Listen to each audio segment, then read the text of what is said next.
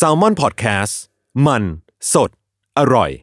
When you need mealtime inspiration, it's worth shopping Kroger, where you'll find over 30,000 mouth-watering choices that excite your inner foodie. And no matter what tasty choice you make, you'll enjoy our everyday low prices, plus extra ways to save, like digital coupons worth over $600 each week. You can also save up to $1 off per gallon at the pump with fuel points. More savings and more inspiring flavors make shopping Kroger worth it every time. Kroger, fresh for everyone. Fuel restrictions apply.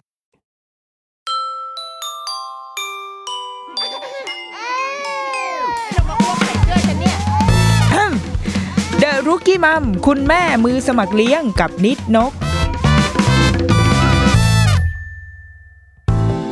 สวัสดีค่ะ The Rookie Mom คุณแม่มือสมัครเลี้ยงกับนิดนกค่ะ วันนี้เราไม่ได้อยู่คนเดียวนะเป็นการแบบห่างหายจากการสัมภาษณ์คนอื่นไปเสียนานนะคะ ก็เลยหาเรื่องคุยกับคนอื่นบ้าง เราคิดว่าเรื่องการนอนเนี่ยชีวิตคนเรามันก็ไม่มีอะไรหรอก มันก็คือการกิน กินครื่นอนใช่ไหมที่เราท่องกันมาตั้งแต่เด็กๆใครเป็นคนให้ท่องสิ่งนี้ การกิน การขับถ่าย การใช้ชีวิตข้ามไปหนึ่งอันแล้วก็สุดท้ายก็คือการนอนมันก็คือ ส่วนหนึ่งของของลูปในชีวิตประจำวันของคนเราเนาะทีเนี้ยกับลูกอะค่ะ มันก็เป็นเรื่องที่ มีคำถามเกิดขึ้นบ่อยๆ บ่อยมาก ๆ คือมันอาจจะไม่ได้เกิดในวงวงแบบเลี้ยงลูกด้วย EF อะไรอย่างนี้นะ แต่มันสมมติว่าถ้าเราไปหาหมอ หรือว่าในกลุ่มคุณหมอที่เป็นแบบทำเพจเรื่องการเลี้ยงลูกอะไรเงี้ย ก็จะมักจะมีคนเข้าไปถามเกี่ยวกับเรื่องการนอนค่อนข้างเยอะ เช่นลูกไม่นอนกลางวัน ลูกนอนดึก ลูกนอนไม่หลับ หรือแม้กระทั่งแบบการนอนนอนแบบฟิสิกอลนอนอะถ้านอนด้วยกันในบนเตียงเดียวกัน แล้วมันส่งผลกระทบ กับพ่อแม่ลูกอะไรเงี้ย เรารู้สึกว่าประเด็นเรื่องการนอนนะคะมันบางคนอาจจะไม่คิดว่ามันเป็นปัญหา บางคนอาจจะรู้สึกว่า เออ มันก็นอนเราก็ตอนเด็กๆแล้วก็นอนมาแบบนี้มันไม่เป็นไรหรือเปล่า แต่ว่าเราคิดว่ามันเป็นเรื่องใหญ่ประมาณนึงนะ เพราะว่ามันกินเวลาประมาณหนึ่งส่วนสามของวันของคนเรา มันคือแปดถูกป่าวะแปดสามยี่สี่เออใช่ไหมคือมันหนึ่งในสามของวันอะ เราใช้ไปกับการนอน ถ้าไม่นับว่าอะพอเหลือที่เหลืออีกสิบหกชั่วโมง เอ๊ะคูณถูกปะเนี่ยเออถูก อีกที่เหลืออีกสิบหกชั่วโมงก็คืออะเป็นการเล่นการกินเสริมสร้างพัฒนาการใดๆก็แล้ว แต่แต่ว่าไอ้แปดชั่วโมงที่ลูกจะได้นอนเนี่ยหรือจริงอาจจะต้องมากกว่านั้นหรือเปล่าเดี๋ยวเดี๋ยวเราจะรอถามเกสของเรานะคะ มันมันมีคุณภาพมากพอแล้วใช่ไหม และการนอนที่ดีหรือว่าการทำให้ลูกนอนได้อย่างดีเนี่ย มันมันจะส่งผลอะไรเรารู้สึกว่าเฮ้ยเรื่องนี้สำคัญแล้วเราน่าจะลองมาคุยกันบ้างเป็นการขยายขอบเขต แล้วตัวเราเองก็อยากรู้ด้วยนะ เพราะว่าเราอะอะกับการนอนของลูกเนี่ย เราไม่อะก็มีอย่างที่เคยเล่าไปในบาง EP เนาะคือเราเป็นคนที่ตั้งใจเอาไว้เลยว่า ถ้าฉันมีลูกก็คือลูกกูจะต้องนอนยาวให้ได้ เพราะว่า เพราะไม่ได้ไม่ได้เป็นห่วงเรื่องอการเติบโต growth hormone ใดทั้งนั้นนะคะ เพราะว่าแม่อยากนอน แค่นั้นเลย นี่คือเหตุผลที่ทำให้แบบอยากจะ sleep train กับลูก แต่ว่าประเด็นของวันนี้มันจะไม่ใช่แค่เรื่อง sleep train นะ แต่ว่าเราเราอยากคุยกันเรื่องการนอนในในทุกๆบริบทจริง ๆ เพราะว่าวันนี้แขกรับเชิญที่ที่เราชวนมาคุยกันนะคะเป็นคนที่ไปเรียนด้านเฉพาะทาง เรียนเฉพาะทางด้านการนอน ดีอะรู้สึกอยากเรียนหลายคนเริ่มบอกว่าเฮ้ยมันเป็นการนอนเรียนแบบไปนอนอย่างเดียวเลยเหรอเดี๋ยวเราเดี๋ยวเราถามเขาแล้วกันนะแต่คิดว่ามันไม่น่าจะมีหลักสูตรแบบนี้ปะวะอยู่ดีให้คนไปนอนเล่นๆเอาไปเรียนเฉพาะทางด้านการนอน แล้วก็เป็นผู้เชี่ยวชาญด้านการนอนของเด็ก หรือว่าถ้าในแบบไทเทลภาษาอังกฤษอาจจะเป็น sleep expert sleep trainer อะไรประมาณนี้เนาะเดี๋ยวเดี๋ยวให้คุณพลอยแนะนำละกันอะวันเนี้ยเราอยู่กับคุณพลอยค่ะ สิราธินี สุขชัย คุณพลอยอยู่ที่ฝรั่งเศสตอนนี้ใช่ไหมคะ ค่ะณพลอยใช่ค่ะ สวัสดีค่ะอ่าพี่นิดค่ะสวัสดีค่ะอะคุณพลอยแนะนำตัวนิดหนึ่งค่ะ ก็เอ่อพลอยศิราธินีสุขชัยนะคะ เป็นเอ่อในภาษาอังกฤษเขาเรียกมีหลายชื่อ แล้วแต่ว่าใครจะเรียกยังไง ก็จะมี pediatric sleep consultants child sleep experts หรืออะไรก็แล้วแต่นะคะ แต่ว่าเอ่อชื่อมันแปลเป็นภาษาไทยก็คือเป็นคนที่มีความเชี่ยวชาญในเรื่องของการนอนเด็กนะคะอืมเอ้ยเราเราอยากรู้ว่าในอย่างคุณพลอยเนี่ย ถือว่าเป็นบุคลากรทางการแพทย์อย่างนี้หรือเปล่าคือคืออยู่เมื่อเมื่อเมื่อกี้เห็นพูดถึงแบบ คือเหมือนต้องทำงานร่วมกับคุณหมออะไรอย่างนี้หรือเปล่าคะในการแบบปรับการนอน ก็จะมีเอ่อในเรื่องของ คุณพ่อคุณแม่ส่วนใหญ่นะคะ ก็มักจะเอ่อไปปรึกษากับคุณหมอว่าเออลูกตัวเองนอนได้ไม่ดี ลูกทำไมยังตื่นกลางคืนบ่อย อายุก็หนึ่งขวบสองขวบแล้วทำไมยังตื่นอยู่อะไรเงี้ยอืมคุณหมอก็จะได้รับคำถามเหล่านี้อืมจากคุณพ่อคุณแม่นะคะ ต้องบอกก่อนว่าอาชีพนี้เนี่ยเกิดขึ้นครั้งแรกเลยที่สหรัฐอเมริกานะคะเมื่อประมาณ 30 ปีมาแล้วนะคะ ก็คือใช่ก็คือคุณหมอเขา เหมือนเป็นสิ่งที่คุณหมอเขาสร้างขึ้นประดิษฐ์ขึ้น เพื่อที่จะมาช่วยเอ่อแก้ไขปัญหาการนอนให้กับครอบครัว คนไข้ที่เขามาสอบถามคุณหมอ เพราะว่าจะต้องบอกก่อนว่าคุณหมอเด็กส่วนใหญ่นะคะ เขาไม่ได้เรียนลงลึกในเรื่องของการนอน คือเขาไม่ได้เฉพาะเจาะจงเฉพาะการนอน คือเขาก็เรียนคร่าว ๆ ว่าเออการนอนเด็กคืออะไรสำคัญกับเด็กยังไงนะคะ แต่ว่าเขาก็ไม่ได้รู้ว่าจะต้องแก้ปัญหาการนอนยังไง แล้วอีกอย่างหนึ่งคือเหมือน sleep consultant sleep expert เนี่ยเขาจะมาทำงานร่วมกับคุณหมอ โดยที่จะเหมือนเป็นคนที่ฟิลเตอร์คร่าวๆว่าเออเริ่มลง detail กับแต่ละครอบครัว ที่เด็กเขานอนได้ไม่ดีเนี่ยเขาเป็นเพราะว่า behavior ของครอบครัวของคุณพ่อคุณแม่ของเด็กหรือเปล่า คือเกิดจากการไม่ได้สร้างวินัยการนอน เกิดจากการไม่ได้ฝึกในเรื่องของทักษะการนอนที่ดีให้กับลูกหรือเปล่า นะคะ มันก็เลยเขาเหมือนเป็นคนที่ฟิลเตอร์ให้กับคุณหมอ พอเริ่มอ๋อลงรายละเอียดกันไป ก็ปรากฏว่าเด็กบางคนเขานอนได้ไม่ดี เพราะว่าเขาอาจจะป่วยอย่างเช่นอืมมีในเรื่องของ sleep disorder เกิดขึ้นเอ่อมีในเรื่องของภาวะการหยุดหายใจขณะหลับ โดยที่คุณพ่อคุณแม่ไม่เคยรู้มาก่อน หรือเด็กบางคนอาจจะมีในเรื่องของกรดไหลย้อนหรือโรคภัยที่เกี่ยวกับระบบการย่อยอาหารที่อาจจะมีผล ต่อการนอนของเด็กอะนะคะ คราวนี้อืมคุณพ่อคุณแม่ไม่เคยรู้มาก่อน แล้วเวลาทำเอ่อเวลาไปหาคุณหมอเช็คอัพแต่ละเดือนเวลาพาลูกไปหาเช็คอัพคุณหมอก็จะตรวจคร่าวๆ ส่วนสูงเท่าไหร่น้ำหนักเท่าไหร่ฟังปอด ฟังนู่นฟังนี่ แต่ว่าไม่ได้ปัจจัยเหล่านี้เรื่องของการนอนคือเขาไม่ได้ลงลึกนะคะอืมเพราะฉะนั้นอืมเขาก็เลยเป็นเหมือนแบบจุดเริ่มต้นว่าทำไมอาชีพนี้ถึงเกิดขึ้นในสหรัฐอเมริกาเมื่อ 30 ปีมาแล้ว นะคะ และแล้วนะตอนนี้มันถือว่าเป็นเขาเรียกมันแพร่หลายหรือว่ามันมีบุคลากรที่ทำงานอันนี้อยู่เยอะไหมคะก็เยอะขึ้นเรื่อยๆ แต่ส่วนมากจะเป็นที่อเมริกาซะมากกว่า เพราะว่าต้นกำเนิดเขาอยู่ที่นั่นนะคะ แต่ว่าในก็เริ่มอ่ามีมีในประเทศอื่นมากขึ้นอย่างเออพออยู่ที่ฝรั่งเศส ก็ตอนนี้น่าจะมีประมาณ 10ถึง15 คนที่ทำด้านนี้อ๋อแต่ก็ถือว่าไม่เยอะเนาะ ไม่เยอะไม่คือเยถ้าอะเทียบว่าทั้งทั้งประเทศฝรั่งเศสมีอยู่ใช่สิบห้าคนเนี่ยก็นเพราะว่าออไม่ไม่เยอะมาก ใช่ค่ะ เพราะว่าด้วยความที่การวิจัยในเรื่องของการนอนแบบจริง ๆ จังๆสำหรับเด็กนะอืมมันเพิ่งอืมเริ่มมาเมื่อประมาณห้าสิบปี ถ้าพอจะไม่ผิดสี่สิบห้าสิบอืมปีนะคะ คือคนยังไม่ค่อยเห็นความสำคัญในเรื่องของการนอนของเด็ก การวิจัยในเรื่องของการนอนของผู้ใหญ่เนี่ย มีมาอุ้ยนานมากแล้วนะ แต่ว่าการวิจัยการนอนของเด็กเนี่ย เริ่มมาจริงจังจริง ๆ เนี่ย เมื่อประมาณสี่สิบห้าสิบปีหลังมาเนี่ยอืมแต่ว่าส่วนใหญ่วิจัยที่แบบผ่านๆมาเกี่ยวกับการนอนของเด็กอะไรเงี้ยเขาก็จะมีการวิจัยของผู้ใหญ่เป็นหลัก แล้วก็มีโยงมาหาเด็กบ้างอ๋อนะคะ แต่ว่าคือแบบไม่ได้แบบลงลึกแบบว่าเฉพาะอืมเจาะจงของเด็กอย่างเดียว อย่างนี้อ่าเด็กในในที่นี้การนอนของเด็ก ที่คุณพลอยพูดถึงเนี่ย มันค่ะสโคปมันคือวัยตั้งแต่เท่าไหร่ถึงเท่าไหร่อะคะ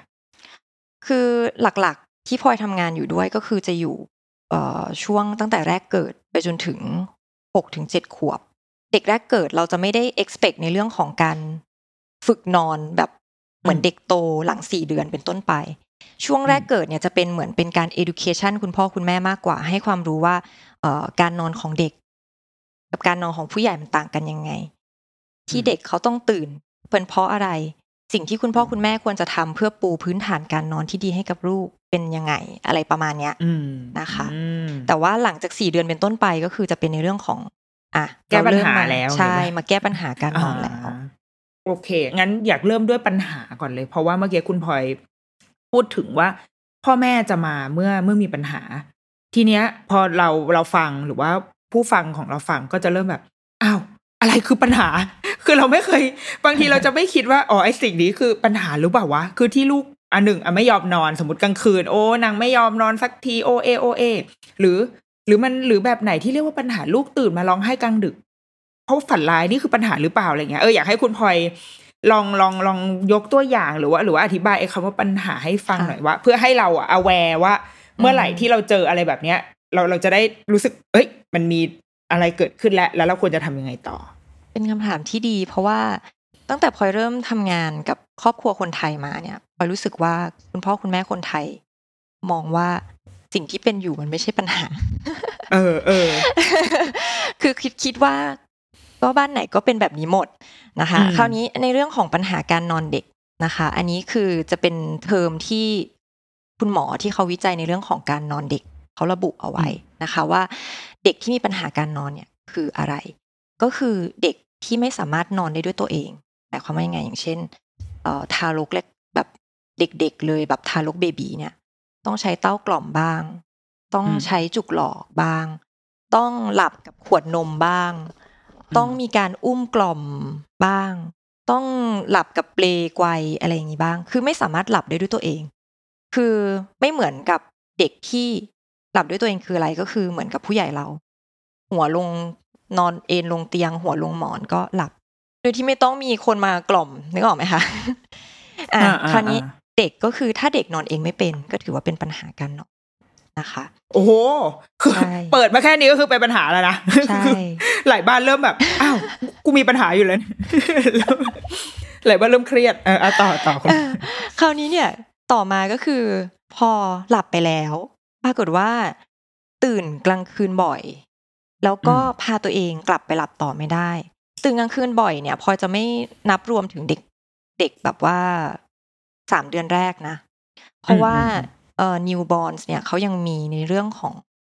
สามเดือนแรกคือเรายังยังเรียกว่าเป็นเด็กแรกเกิดหรือ newborns อยู่เขายังจำเป็นที่จะต้องตื่นขึ้นมา กินนมบ่อยๆ เพื่อทำให้ร่างกายเขาเจริญเติบโต แล้วก็อีกเหตุผลหนึ่งก็คือ สำหรับคุณแม่ที่ให้นมเพื่อให้ระบบในเรื่องของ milk supply สามารถทำงานได้อ๋อแล้วก็คงที่อืมนะคะ เพราะฉะนั้นเอ่อมันก็เลยเป็นเหตุผลว่าทำไมเด็กแรกเกิดเขาถึงต้องตื่นบ่อย คราวนี้พอหลังสี่เดือนเป็นต้นไปเนี่ยเอ้ยเอ้ยอะขอขอถามแทรกหน่อยค่ะคือมันเป็นไซเคิลที่ธรรมชาติกำหนดมา ใช่ไว้เลยใช่อย่างนี้เลยใช่ไหมว่าใช่เฮ้ยแกต้องตื่นบ่อยเพื่อเพื่อให้แม่ผลิตน้ำนมด้วย แล้วก็เพื่อให้ตัวเราเติบโตแข็งแรง ใช่ก่อนใช่ที่ไซเคิลมันจะเปลี่ยนอ๋อใช่เพราะว่าอ๋อช่วงช่วงสามเดือนแรกเด็กจะโตเร็วมากมคือคุณพ่อคุณแม่จะสังเกตว่าน้ำหนักลูกจะขึ้นแบบก้าวกระโดดมากตอนช่วงสามเดือนแรกนะคะ เพราะว่าคือมันเป็นนกลไกตามธรรมชาติที่ที่ทำให้เด็ก ตื่นขึ้นมาเพื่อทำให้ตัวเองกินเยอะๆ จะได้โต แล้วคุณแม่ก็จะได้เอ่อมีในเรื่องของการผลิตน้ำนมด้วยอ๋อนะคะโอเคโอเคเจ๋งอะคราวนี้เนี่ยถึงไหนแล้วนะโตลืมอะเด็กสี่เดือนสี่เดือนขึ้นไปอะคราวนี้เด็กสี่เดือนขึ้นไป คราวนี้เขาก็มีวิจัยในเรื่องของนี่แหละ คุณหมอเขาก็ทำวิจัยในเรื่องของการนอนเด็กว่าอะจริง ๆ แล้วเด็กเราจะเริ่ม expect ว่าเด็กควรจะเริ่มนอนได้ยาวขึ้นตอนช่วงอายุประมาณเท่าไหร่ล่ะ นะคะ เด็กที่มีสุขภาพดีแล้วก็ไม่ได้มีปัญหาในเรื่องของการนอน เขาควรจะนอนได้เริ่มยืดยาวขึ้นตอนช่วงประมาณเท่าไหร่ จริง ๆ เขาบอกว่าช่วงประมาณสองเดือนก็คือแปดสัปดาห์นะคะ เด็กก็คือจริง ๆ เด็กที่มีร่างกายแข็งแรง สามารถนอนได้อย่างน้อยหกชั่วโมงแล้ว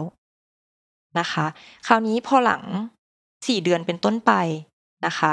เขาก็จะ expect ในเรื่องของการนอนที่ยาวขึ้นนั่นก็หมายความว่าเด็กสะ ควรจะได้เอ่อสี่เดือนช่วงสี่เดือนถึงหกเดือนก็คือควรจะนอนได้อย่างน้อยหกถึงแปดชั่วโมงต่อเนื่องนะคะ แล้วก็อืมหลังจากเอ่อหกเดือนเป็นต้นไปนะคะ แล้วก็มีสุอันนี้หมายถึงเด็กที่มีสุขภาพดีน้ำหนักดีนะ ไม่ใช่เด็กที่น้ำหนักน้อยนะคะ แล้วหลังจากหกเดือนเป็นต้นไป ก็คือเด็กมีความสามารถที่จะนอนยาวได้อย่างน้อยสิบชั่วโมงแล้ว โดยที่อืมไม่ต้องกินมื้อดึก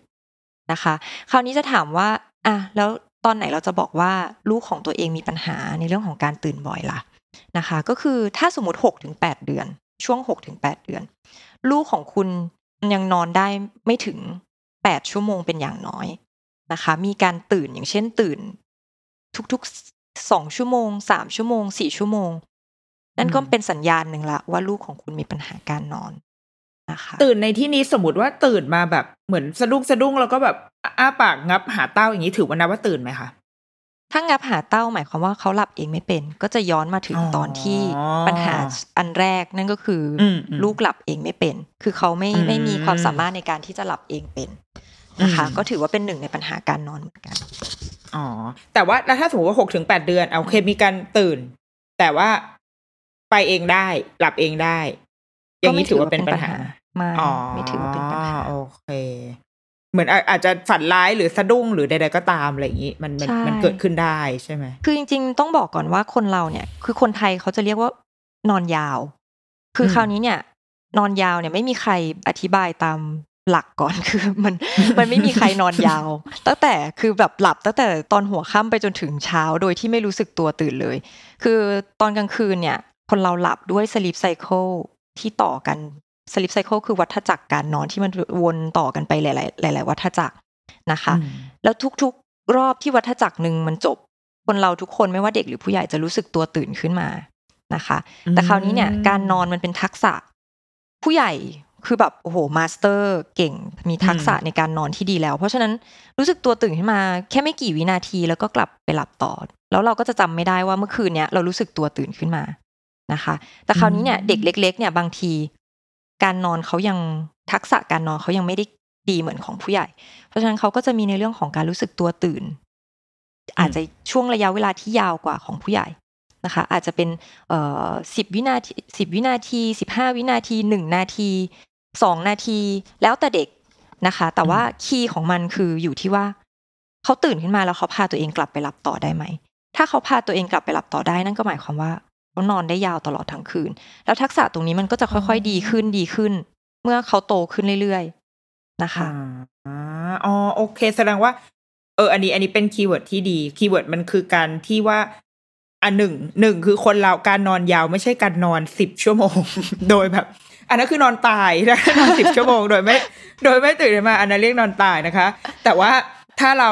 โดยโดยทั่วไปแล้วเราจะมี cycle ที่มันเป็น slot slot แบ่งเป็นช่วงช่วงช่วงช่วงของมัน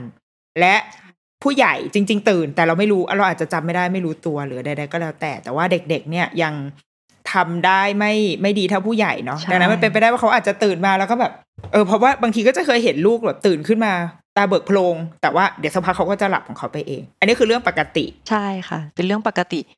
ไม่ใช่การไม่ใช่ปัญหาเรื่องนอนไม่ยาว ไม่ใช่อ่าเพราะการนอนยาวไม่มีอยู่จริงใช่การนอนยาวคือคือความตายนั่นเท่านั้นนะคะโอ้เอ้ยอันนี้ดีอันนี้เลยเข้าใจได้เข้าใจมากขึ้น อะงั้นงั้นอย่างปัญหาที่เมื่อกี้คุณพลอยบอกก็คือ การนอนแล้วไม่สามารถไม่สามารถนอนด้วยตัวเองได้ นี่คือปัญหาที่น่าจะคลาสสิกมากค่ะๆแล้วมีอันอื่นอีกไหมคะ ที่ที่เป็นปัญหาเกี่ยวกับการนอน อืมถ้าเป็นเด็กเล็กก็จะเป็นเรื่องพวกนี้ส่วนใหญ่นะคะ ก็คืออมหลับเองไม่ได้ ตื่นกลางคืนบ่อย แต่เด็กโตเนี่ย มันจะไม่ใช่เป็นปัญหาแนวนี้ละ เด็กโตมันจะเป็นปัญหาแนวที่คือจริงๆ เนี่ย มันมีวิจัยว่าเด็กที่นอนเองไม่เป็น มีปัญหาการนอนก็คือตื่นกลางคืนบ่อย นอนเองไม่เป็นต้องกล่อมต้องอะไรอย่างเงี้ยนะคะเเขาจะมีความสามารถในการหลับได้ด้วยตัวเอง แล้วก็เริ่มนอนยาวตอนอายุประมาณสามขวบเป็นต้นไป คือหลาย ๆ บ้านที่แบบมาปรึกษาพลอยคือแบบลูกก็ คือลูกคนแรกคือแบบรอจนสามขวบกว่า แล้ว อยู่ดีๆ ก็นอนเองเป็นนอนยาวนะคะอืมพอลูกคนที่สองปุ๊บก็บอกว่าไม่ได้ละ ถ้ารอจนสามขวบกว่าเหมือนคนแรกเนี่ย แย่แน่ๆแม่เอ่อแม่จะตุยเอาแม่คงเออตายอะไรอย่างเงี้ย ก็เลยลูกคนที่สองก็คือตัดสินใจมาปรึกษาพลอย เพราะว่ารู้สึกว่าลูกตัวเอง คราวนี้พอพอสำหรับเด็กโตนะคะสำหรับเด็กโตเนี่ยปัญหามันจะไม่ใช่นอนเองไม่เป็นตื่นกลางคืนละแต่มันจะเป็นปัญหาตรงที่ว่า ไม่ยอมนอน นอนดึเอกอมันจะเป็นในเรื่องของพฤติกรรม แล้วก็การฝึกวินัยการนอนละนะคะ มันจะเป็นในเรื่องของพฤติกรรมแล้วการฝึกวินัยการนอน เอ่ออย่างเช่น เด็กโตที่เจอปัญปัญหาที่เจอบ่อย ๆ ก็คือ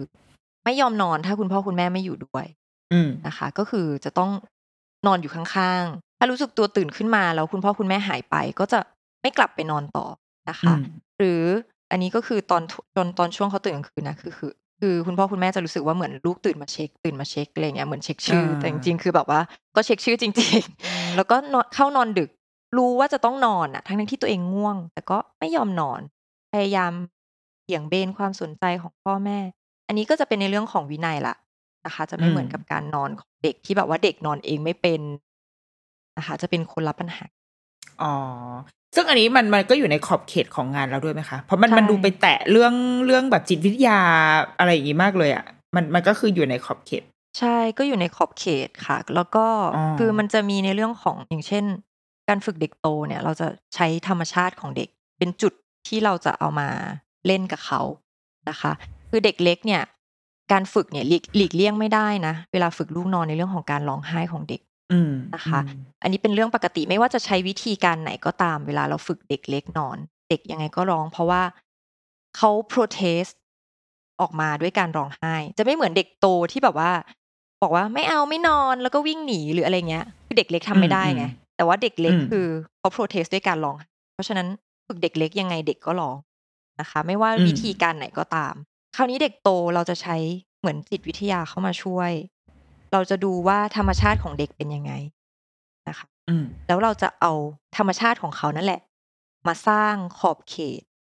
ขึ้นอืมว่าขอบเขตการนอนควรจะเป็นยังไงให้เขาอืมเข้าใจว่าขอบเขตของเขาอยู่ตรงไหน คือเด็กที่นอนมีปัญเด็กโตที่มีปัญหาการนอนไม่ยอมนอนเนี่ย เป็นเพราะว่าพ่อแม่ไม่ได้สร้างขอบเขตให้เขา เขาไม่รู้ว่าเป็นวัยของเด็กอะนะคะ ที่เขาจะทดสอบเขาจะเทสพ่อแม่ว่า เออจุดเริ่มต้นของพ่อแม่อยู่ตรงไหน จุดสิ้นสุดอยู่ตรงไหนเขาไปได้ถึงแค่ไหน นะคะ เพราะฉะนั้นอืมเด็กโตเนี่ยปัญหาที่เกิดขึ้น คือ พ่อแม่ไม่ได้สร้างขอบเขตที่ชัดเจนในเรื่องของ อืม อ๋ออ๋อโอเค เอ๊ะ เมื่อกี้ เมื่อกี้พูดถึงเรื่อง กับเด็กโต เด็กโตเมื่อกี้คุณพลอยบอกว่า มันจะเป็นเรื่องของ ของพฤติกรรม เรื่องการทดสอบตามช่วงวัย อะไรแบบเนี้ย มัน มันมีคำว่าสายเกินไปหรือเปล่า คืออย่างเช่น ที่เมื่อกี้คุณพลอยบอกว่า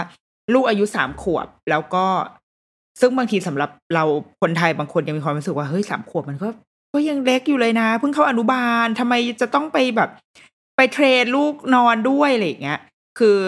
มันมันมีคำว่าสายเกินไปไหมสำหรับการนอนการฝึกลูกอะค่ะ เพราะว่าเราเราเราวันนี้เราเรามองเองนะ คิดเองในบริบทสังคมเราว่า เราไม่เคยถูกให้ความสำคัญกับเรื่องการนอนมาก่อน คือคือหมายถึงว่า เอานอนก็คือนอนไง แล้วก็ลูกลูกยังเด็กจะนอนเมื่อไหร่ก็ก็ได้อะไรเงี้ยเราเรามองว่ามันเป็นช่วงเวลาที่ เราควรจะอบอุ่นไงทำไมจะต้องมาเจ็บปวดน้ำตาไหลด้วยการฝึกให้ลูกนอนอะไรเงี้ยเออมันมันดูไม่ค่อยเข้ากับกับวัฒนธรรมหรือว่าบริบทของไทยอะ เออ อันนี้คุณพลอยรู้สึกมองอยังไง เป็นคำถามที่ในดีเป็นคำถามอืมที่ดีแล้วก็เป็นสิ่งที่คุณพ่อคุณแม่คนไทยหลาย ๆ คนที่ มามาปรึกษาพลอย ก็ ก็บอกเหมือนกันว่า บางทีตัวเองอยากฝึกว่าที่บ้านไม่เห็นด้วยว่าแบบทำไมต้องฝึก คุณตาคุณอันยายนี้ไม่คลาสเห็นสิกด้วยทำมาไมกต้องฝึก อะไรอย่างเงี้ยใช่เออนะคะ ก็คือต้องบอกก่อนว่า สิ่งที่เราเคยผ่านมาเมื่ออดีตในวัยของเรา ไม่ได้หมายความว่าทำแบบเดียวกันจะดีสำหรับยุคนี้นะคะอืมต้องบอกก่อนว่า อย่างที่พลอยบอกในเรื่องของการวิจัยในเรื่องของการนอน รุ่นเราอะ มันยังไม่มีไงพ่อแม่ยังไม่รู้ไง ก็ไม่ต่างอะไรกับการเอาเด็กทารกมานอนในเตียงเดียวกันกับคุณพ่อคุณแม่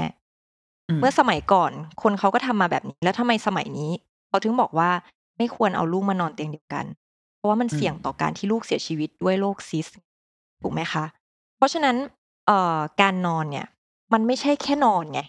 คือตอนนี้เนี่ยมันมีวิจัยว่าการนอนมันส่งผลทุกอย่างเลยนะสำหรับเด็ก มันส่งผลทั้งในเรื่องของการเจริญเติบโต อันนี้ growth hormone อืมคุณพ่อคุณแม่ทุกคนรู้อยู่แล้วอืมพลอยมั่นใจ ว่าอืมลูกนอน growth hormone หลัง แต่มันไม่ได้มีอืมแค่นั้นนะคะ มันมีอืมถึถึงขั้นตอนลูกหลับเนี่ย มันมีถึงขั้นในเรื่องของการเจริญเติบโตของสมองการพัฒนาของสมอง เรื่องของความทรงจำการพัฒนาในเรื่องของอารมณ์ของเด็กว่าตอนช่วงที่เด็กตื่นขึ้นมา ลูกจะเรียนรู้มีการจัดการทางด้านอารมณ์ดีไม่ดี พื้นฐานมาจากการนอน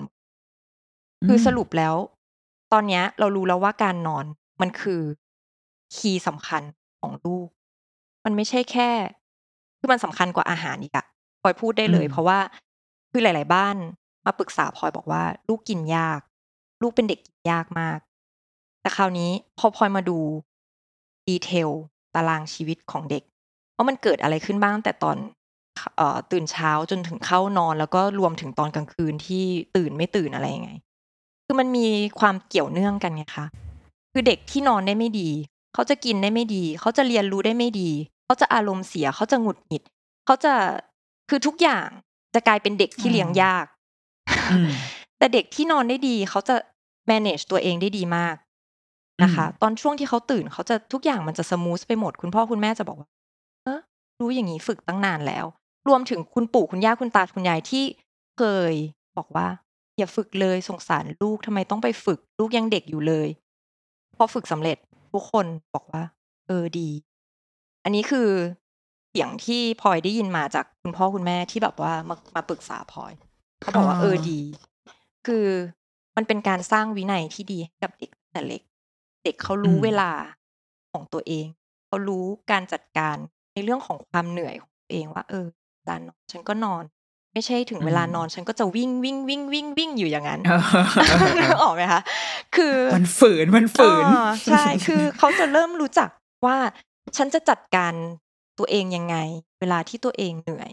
เขาจะชอบอืมว่า การนอนมันไม่ใช่สิ่งที่แบบว่าเลวร้าย แต่มันเป็น อืม ดีนะคะคือมันอ่าเป็นการสร้างวินัยทุกอย่างให้กับลูกตั้งแต่อย่างเล็ก คราวนี้พอย้อนมาถึงคำถามของยินนก ก็คือ มันก็ขัดกับวัฒนธรรมเรา แต่ก็อาจจะต้องดูก่อนว่า ตอนนี้โลกเรามันก็เปลี่ยนไปแล้วเนาะคือพ่อแม่ก็ คือทุกวันนี้ แม่ full-time ก็น้อยลง แม่ก็ต้องทำงานนอกบ้านถูกไหมคิดดูว่าวันไหนแบบ เป็นกู๊ดเดย์อะไรเงี้ย ออกไปทำงาน ฉันผ่านวันดี ๆ มา ไม่ได้วันนี้ที่ทำงานโอ้โห happy เหลือเกิน พอกลับมาถึงบ้าน แล้วแบบมารับลูกกลับบ้าน ก็อาจจะโอเค คืนนั้นอาจจะไม่เป็นไร แต่คิดดูว่าวันไหนที่ตัวเองแบบโหวันนี้ bad day ทำงานแบบเหนื่อยมากที่หัวหน้าไม่โอเค ที่เพื่อนที่ทำงานไม่โอเค แล้วกลับมาเจอลูกที่ลูกที่ไม่นอน ลูกที่ตื่นกลางคืน คือวันต่อมาคือนรกเลยนะอืมอืมอืถูกไหมคือวันต่อมาคือนรกเลยนะ คือพลอยไม่อยากมันจะให้เชื่อมแบบกันเออใช่มันมันเชื่อมกันชีวิตแม่ลูกพ่อแม่ลูกอืคือมันเชื่อมกันหมดเลยอะคือแบบ พ่อแม่ลูก ถ้าทุกคนนอนได้ดี คือแบบทุกคนก็แฮปปี้อะอืมันก็ดีสำหรับทุกคนในบ้าน อืม เออ ทีเนี้ยเรา มันมี พอ พอ พอเมื่อกี้แต่เรื่องคุณพ่อคุณแม่ออกไปทำงานอะไรเงี้ยค่ะ เราเคย เคยคุยกับเพื่อนที่ ที่จริงๆเขาก็สงสัยเหมือนกัน แล้วก็เลยถือโอกาสเอามาถาม คืออะอะถาม ถามสั้นๆกับว่าในเด็กในยจริงๆ แล้วการนอนของเขาควรจะ มัน มัน มันนับเป็น total ไหมคะว่าต่อวัน แบบสะสมสมมติสมมติสิบชั่วโมงสมอันนี้สมมติตัวเลขขึ้นมานะอะเด็กควรนอนสิบชั่วโมง สมมติกลางวันนอนไปแล้วห้ากลางคืนก็อีกห้าก็พออะไรอย่างงี้หรือเปล่าหรือจริงๆมันมันนับแบบเป็นกลางวันควรนอนเท่านี้ กลางคืนควรนอนยาวเท่านี้ มันมันมีตัวเลขไหมคะคือนอนกลางคืนจนถึงวัยเจ็ดขวบเนี่ยควรจะนอนได้สิบถึงสิบสองชั่วโมงต่อคืนนะคะอืมใช่เอ่อน้อยสุดน้อยน้อยสุดที่อนุโลมให้ได้เท่าไหร่สิบโอ้ชั่วโมง น้อยกว่านี้ไม่ได้พ่อแม่เริ่มแบบใช่ใช่คือเด็กไม่เคยถึง ก็คือมถึงเจ็ดน้อยขวบสุดเนี่ยสิบควรชั่วจะโมนอนงน้อยสุดสิบชั่วโมง ใช่ แล้วคราวนี้แต่ละวัยมันก็จะมีในเรื่องของการนอนกลางวันมาเพิ่มเติมในเด็กเล็กอืมตั้งแต่แบบแรกเกิดเบบีเนี่ย อันนี้ก็จะเยอะหน่อยนะคะ แรกเกิดเบบีก็คือจะอยู่แบบประมาณ อะสิบห้าถึงสิบแปดชั่วโมง อันนี้คือตลอดยี่สิบสี่ชั่วโมงนะคะ คือเด็ก เล็กเบบีนิวบอ r เนี่ยเรายังจะไม่นับเป็นกลางคืน เพราะว่าเขายังนอนไม่ยาวนึกออกไหมคะ แต่ว่าอ่านับ total คือจะอยู่ที่สิบห้าถึงสิบแปดชั่วโมง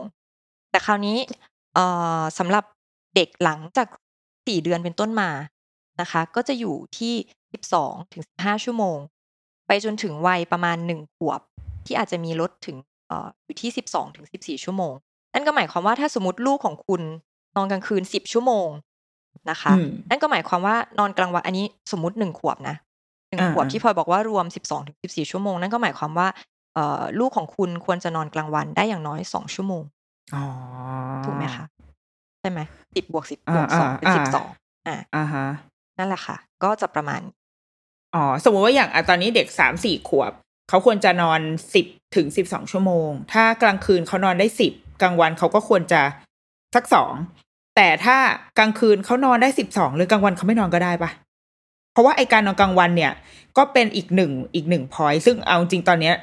เราเราเราไม่แน่ใจว่าเด็กควรจะเลิกนอนกลางวันเมื่อไหร่นะคะ แต่แต่เราเดาเอาตามโรงเรียนอนุบาลคืออย่างลูกเนี่ยอยู่อนุบาลหนึ่งยังต้องนอนอยู่ แต่ว่าพอเด็กอนุบาลสามอายุหกขวบ ก็คืออนุบาลสามจะไม่มีการนอนกลางวันแล้วก็เป็นเรียนทั้งวัน เราก็เลยเดาเอาว่า เอ๊ะจริง ๆ ลูกเราอาจจะยังอยู่ในวัยที่ควรจะต้องนอนกลางวันหรือเปล่า แต่ว่า ทุกวันนี้มันไม่นอนแล้วคือแบบไม่ว่าฉันจะเหนื่อยแค่ไหนอะไรอย่างเงี้ยค่ะ แต่ว่าเขาจะมีเวลาพักผ่อนคือหมายถึงเหมือน reset ตัวเองอะอืมคือบ่ายๆมันจะมีมีภาวะนั่ง quiet นั่ง time อ่านหนังสืออ่าใช่เป็น quiet time นั่งนิ่งๆ อ่านหนังสือแต่ว่าไม่ยอมนอน อย่างเงี้ยคือเรานับเป็นการพักผ่อนไหมคืออยากรู้ว่าไอการนอนกลางวันอะมันเป็นเป็นปัญหาที่พ่อแม่ถามบ่อยมาก ถามคุณครูที่โรงเรียนอะไรเงี้ยว่าลูกไม่ยอมนอนกลางวันทำไงดี เอออะคุณพลอยคิดว่ายังไงคะ คือลูกไม่ยอมนอนกลางวันเนี่ย สาเหตุหลักมาจากการที่คุณพ่อคุณแม่ไม่ได้เอ่อมีในเรื่องของการสร้างนิสัยการนอนที่ดีให้กับลูกหลักอืมๆนะคะเอ่อคราวนี้เด็กจะเลิกนอนกลางวันเมื่อไหร่ ก็ส่วนใหญ่ก็คือจะหลังห้าขวบก็คือตอนช่วงที่อืมพี่นิดนกบอกนั่นแหละ ก็คือเด็กจะเริ่มมีความพร้อมในเรื่องของการลดรอบนอนกลางวัน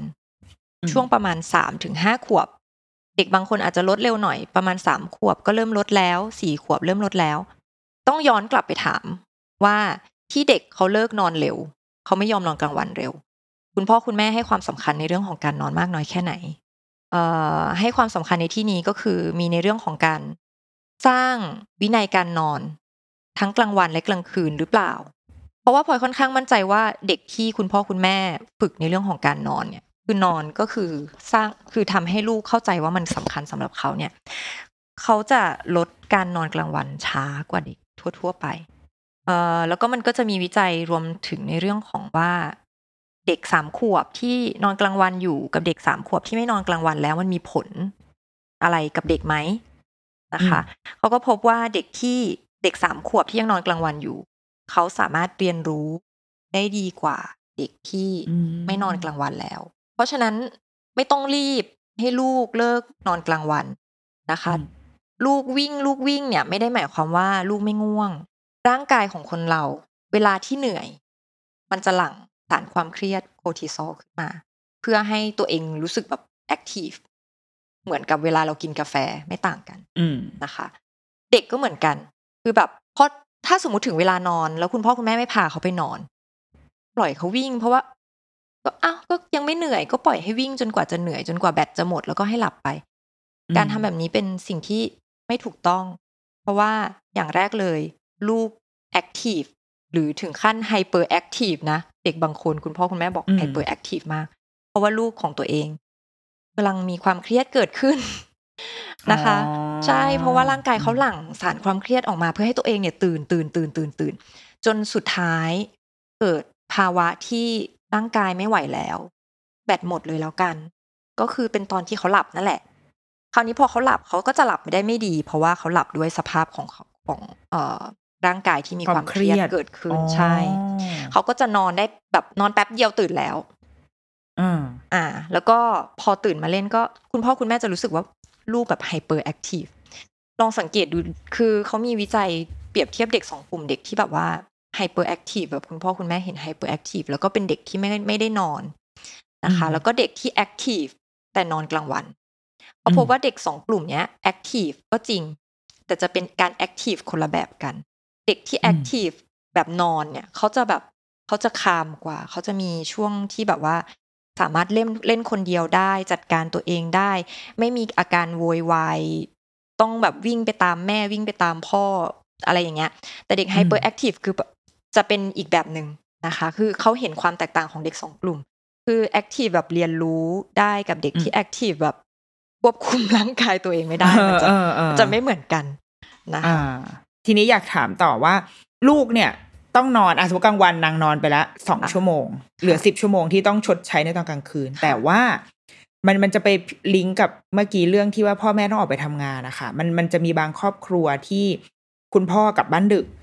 ลูกก็อยากเล่นกับพ่อ อยากรอเล่น อยากจะใช้เวลาร่วมกันคืออะมันก็เป็นเรื่องของแบบสายสัมพันธ์อะไรอย่างนี้ใช่ไหมแต่ว่ามันจะต้องเกิดขึ้นในตอนที่มันดึกอะ่ะ มันเลยทำให้ลูกเนี่ยไปนอนห้าทุ่มแทน คือมันเด็กควรจริงควรอาจจะเดี๋ยวเดี๋ยวอาจจะฝากแนะนำแล้วกันว่าจริง ๆ เวลาที่นอนมันมันควรจะเป็นเวลาไหนอะเนาะแต่ว่าอย่างบ้านที่เราเคยคุยค่ะ คือ ลูกก็เลยต้องนอนห้าทุ่มแล้วก็ตื่นอีกทีแบบเก้าโมงเช้าอะไรเงี้ยมันมันก็ค่อนข้างแบบ มันมันดีเลยอะเราแม่ก็รู้สึกว่าเออมันสาย แต่ว่าจะให้ลูกนอนก่อนก็เขาก็จะไม่ได้เจอพ่อเลย เออ ทีนี้ไอไอไอเคสแบบเนี้ย มันอนุโลมได้ไหมคือนอนสิบชั่วโมงนะนอนตามที่เด็กควรจะได้นอนเลย แต่ว่าเวลามันอาจจะสายดึกไปหน่อยอะมันเป็นอะไรไหมการนอนดึกอืมคือการนอนดึกเนี่ยหลัก ๆ คือมันไม่ดีต่ออมร่างกาย ไม่ว่าของเด็กหรือของผู้ใหญ่นะ เพราะอะไรเพราะว่าตอนช่วงประมาณหกเย็น ไปจนถึงเที่ยงคืนนะคะ ตอนช่วงประมาณห้าทุ่มเที่ยงคืนเนี่ย ร่างกายของเราจะหลั่งฮอร์โมนตัวหนึ่งขึ้นมาเมลาโทนิน อันนี้คือจะทำให้ร่างกายง่วงแล้วก็สามารถพักผ่อนได้อย่างเพียงพอคือเป็นฮอร์โมนตัวเดียวที่หลั่งออกมาเพื่อให้เราแบบ profit ในเรื่องของการพักผ่อนอย่างเพียงพอจริงอืแล้วมันก็จะหยุดหลั่งตอนช่วงประมาณเที่ยงคืน เอ่อ แล้วหลังจากนั้นมันก็จะมีสารอีกตัวหนึ่งตัวเดียวกับที่เด็กวิ่งวิ่งนั่นแหละโคทิซอล นะคะ หลั่งออกมาตอนประมาณตีสามเริ่มเริ่มหลั่งเพื่อปลุกให้ร่างกายของคนเราตื่นตามธรรมชาตินะคะ คราวนี้เนี่ย ถ้าสมมติเด็กนอนดึกหรือผู้ใหญ่นอนดึกนั่นก็หมายความว่าช่วงเวลาที่ร่างกายจะได้รับประโยชน์จากฮอร์โมนที่ช่วยให้ตัวเองหลับลึกหลับสบายเนี่ย มันสั้นมาก กลายเป็นว่าแทนที่เด็กได้เข้านอนหนึ่งทุ่ม เขาจะได้รับประโยชน์จากสารตัวเนี้ยโอ้กี่ชั่วโมงอะหนึ่งทุ่มสองทุ่มสามทุ่ม ไปจนถึงเที่ยงคืนอืมคือมันยาวกว่าเด็กที่เข้านอนห้าทุ่มได้รับประโยชน์แค่ชั่วแค่ชั่วโมงเดียวแล้วหลังจากนั้นก็ หลับแบบแบบที่ไม่ได้พักผ่อนจริงๆ คือไม่ได้ต่างอะไรจากคนทำงานพลอยมักจะเปรียบเทียบคำคำนี้คือไม่ได้ต่างอะไรจากคนที่ทำงานกะดึก เด็กที่นอนดึกอืมไม่ได้ต่างอะไรจาก ผู้ใหญ่ที่ตื่นเวลาที่ไม่ควรจะตื่นนอนเวลาที่ไม่ควรจะอืมได้นอนไหมได้นอน แต่ก็จะรู้สึกไม่เฟรช ถึงว่าสิเวลาเราดูแบบซีรีส์ไปถึงง่วงนะ แต่พอประมาณตีสามเอาตื่นเฉยเลย อ๋อ มันเป็นเพราะอีฮอร์โมนนี้เหรอใช่ใช่พอแบบเพราะว่าง่วงๆแบบตีหนึ่งตีสองแบบเบอร์เบอร์แต่ว่าอะยังยังแบบพยายามฝืนดูอยู่อย่างเงี้ยแต่พอประมาณสักถ้าไปถึงตีสามเมื่อไหร่มันจะแบบเฮ้ยมันจะเริ่มนอนหลับไม่ลงแล้วอะเออมันมันจะเริ่มแบบไม่ค่อยอยากหลับแล้วอ๋อมันเป็นเพราะอย่างงี้อะก็นี่แหละค่ะเป็นเป็นเหตุที่คนสายดูซีรีส์นะคะ ก็ขอให้ไป ปรับเปลี่ยนตัวเอง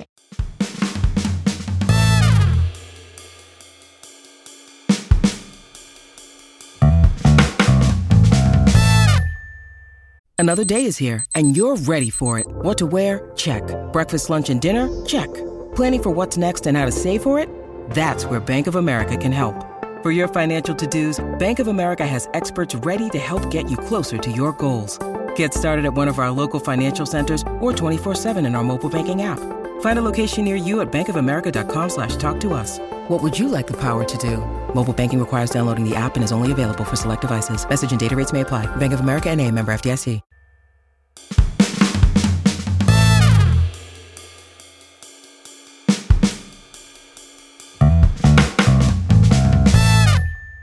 Ah, ทีนี้ ที่เมื่อกี้คุณพลอยคุณพิมคุณพลอยมีแตะแตะเรื่อง sleep train บ้าง คือมันมันมันมีวิธีที่ที่โอเคกับจิตใจมากที่สุดไหมคือคือเราเชื่อว่าหลายคนก็จะไม่อยากอ่า cry it out คือตอนนี้คนไทยพูดกันเยอะเรื่อง cry it out ว่า ดีหรือไม่ดีบางคนก็รู้สึกว่าโฮ้ยร้องไห้เราไม่โอเค แต่ว่าบางคนก็จะบอกว่ามันก็เหมือนที่เมื่อกี้คุณพลอยบอกอะมันมันต้องร้องมันต้องมีไม่ว่าจะวิธีไหนมันก็จะต้องมีบ้าง เออทีเนี้ยอยากรู้ว่าในมุมของของ sleep trainer ค่ะ sleep consultant เนี่ย มันมันมีวิธีไหนที่แนะนำที่สุดไหมหรือว่าเขาเรียกอะไรปณิประนอมกับทุก excuse ได้ดีที่สุด อืม วิธีที่ดีที่สุด มันไม่ได้ใช้ได้กับทุกบ้าน คือมันไม่มีอืมวิธีไหนที่ดีที่สุดตอบอย่างนี้ดีกว่า เพราะว่าการฝึกลูกนอนมันมีหลายวิธี ต้องอธิบายก่อนคือ cry it out เนี่ยคนไทยพูดถึงเยอะมาก แต่ว่าอืมจริง ๆ ตัวทฤษฎีของมันคือ พอถึงเวลานอน วางลูกลงที่เตียงแล้วก็เดินออก ปล่อยลูกร้องร้องร้องร้องไปเรื่อยๆ จนกว่าจะหลับนะคะ อันเนี้ยคือวิธี cry it out จริง ๆ แต่คราวเนี้ยวิธีการฝึกมันมีหลายวิธี ในอินเทอร์เน็ตเนี่ยคุณพ่อคุณแม่น่าจะเจอบ้างละมีวิธีอืมเฟอร์เบอร์นะคะ ที่อืมอาจจะมีคุณแม่หลาย ๆ ท่านเคยอ่านเจอก็คือเหมือนแบบว่า พอถึงเวลาวางลูกนอน แล้วก็กลับเข้าไปเช็คห้านาทีสิบนาทีสิบห้านาที ค่อย ๆ เพิ่มเวลามากขึ้น แล้วก็วิธี no cry คือแบบว่าอืมอันนี้ไม่รู้ว่าคุณพ่อคุณแม่คนคนไทยเคยได้ยินไหม แต่ว่าคือมันเป็นทฤษฎีที่คล้ายๆแบบทฤษฎีความฝันนิดนึงว่าแบบเออฝึกลูกนอนได้โดยที่ลูกไม่ต้องร้องไห้นะคะ ก็คือเขาจะเป็นแบบว่าเอ่อพอลูกร้องปุ๊บก็อุ้มขึ้นมาทำให้เขาหยุดหรือว่า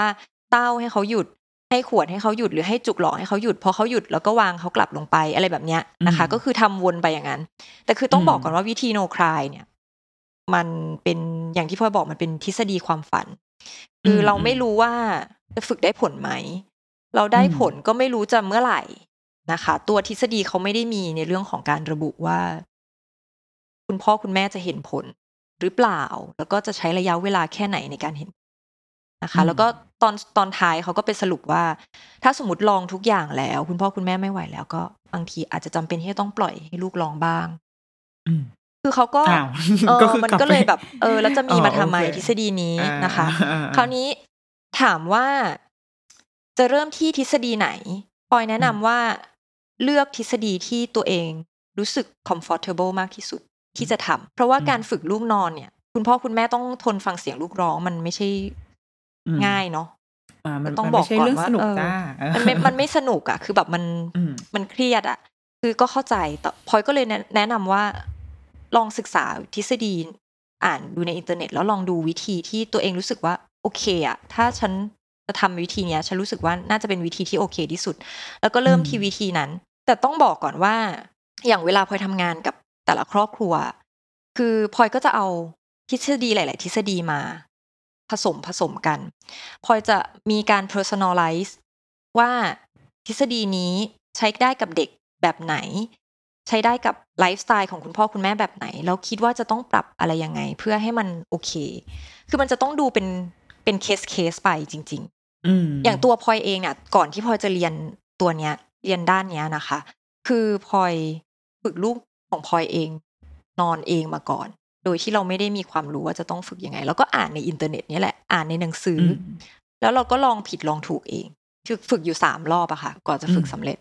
คือถึงบอกว่ามันไม่ง่าย แล้วมันไม่ใช่ว่าเราเลือกทฤษฎีนี้ เพราะว่าอ่านในเน็ตเขาบอกว่า เอ้ย คืนเดียวนอนยาว คืนที่สองอืมลูกนอนยาวแล้ว แต่ปรากฏว่าพอเราเอามาใช้ทำไมเราไม่ได้ผล เพราะว่ามันไม่มีทฤษฎีสำเร็จรูปสำหรับเด็กทุกคนอืมนะคะ ถ้าเราไม่รู้ว่าเราจะเริ่มจากอะไร เริ่มจากสิ่งที่ตัวเองรู้สึกว่าโอเคที่สุดที่จะทำอืมตรงนั้นก่อน คราวนี้มาถึงในเรื่องของประเด็นของการร้องไห้เป็นสิ่งที่แบบว่า ยากสำหรับคุณพ่อคุณแม่ทุกคน ไม่ว่าจะอ่าชาติไหนก็อ่าตาม ไม่ใช่เฉพาะคนไทยคนเออชาติอืมเดียวนะคะ ไม่ว่าจะเป็นฝรั่งหรือคนเอเชียอย่างเรา คือต้องเข้าใจธรรมชาติของการร้องไห้ของลูกก่อนทำไมลูกถึงร้อง ลูกร้องเขาเจ็บปวดหรือเปล่าคำตอบก็คือไม่ เราตอบสนองความต้องการขั้นพื้นฐานของลูกหรือยัง ก่อนที่เราจะพาเขาไปนอน เขากินอิ่มไหมผ้าอ้อมเขาสะอาดไหม เขาร้อนไหมเขาหนาวไหม ความต้องการขั้นพื้นฐานของเด็ก ถูกตอบสนองหมด นั่นก็หมายความว่าสิ่งที่เขากำลังร้องอยู่ตอนเนี้ยที่เกิดขึ้น เป็นเพราะว่าเขาต้องการจะบอกคุณพ่อคุณแม่ว่า เกิดอะไรขึ้นทำไมวันนี้ไม่มีอ่าเต้าแล้ว หนูไม่โอเค หนูไม่เห็นด้วย เกิดอะไรขึ้น เพราะฉะนั้นเป็นเรื่องปกติที่เด็กจะร้องนะคะ แต่ว่าถ้าเราเข้าใจว่าลูกร้องเพราะอะไร เขาร้องเพราะว่าเขาต้องการจะ protest ต้องการจะ request สิ่งที่เขาเคยชินกับการที่เขาเคยได้ในทุกๆ คืน ทุกๆ วัน เป็นเรื่องปกติที่เขาจะร้องอยู่แล้วนะคะ แต่อืมเราในฐานะของคนเป็นพ่อเป็นแม่ พ่อแม่ทุกคนรักลูก คุณพ่อคุณแม่ทุกคนมีหน้าที่ที่จะสนับสนุน ลูกคอยดูแลปกป้องลูก การสนับสนุนลูกเนี่ย ไม่ได้หมายความว่า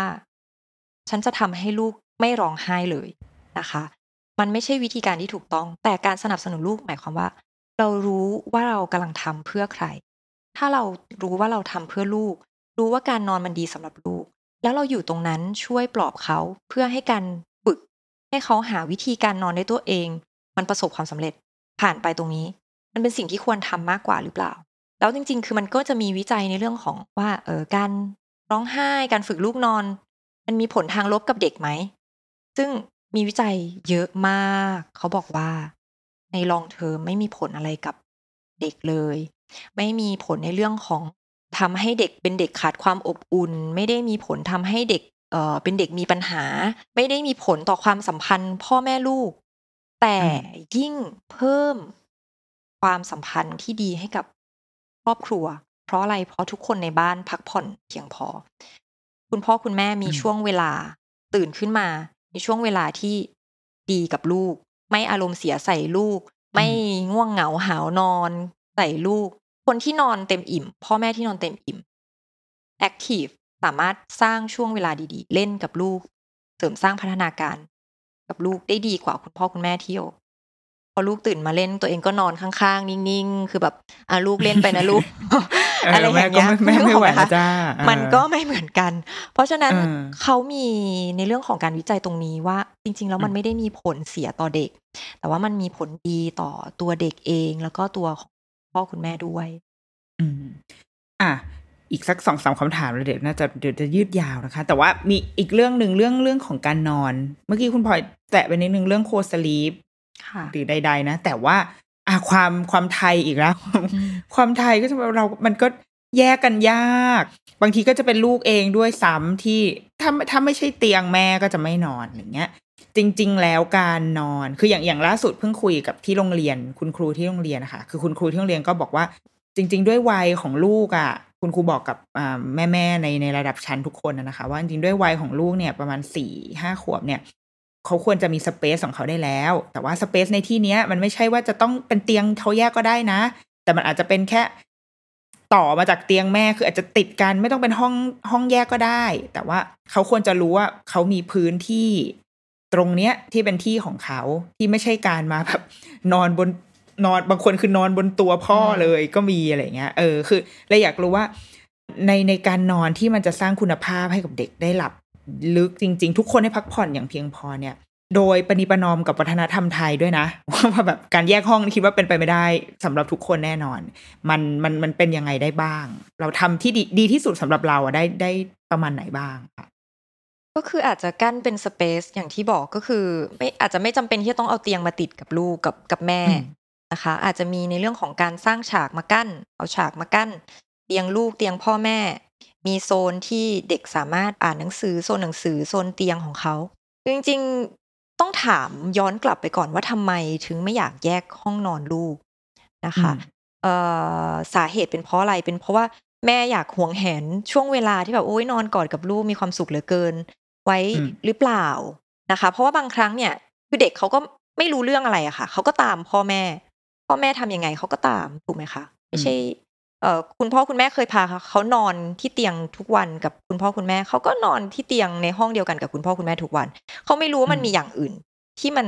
อาจจะดีกว่าหรือสนุกกว่า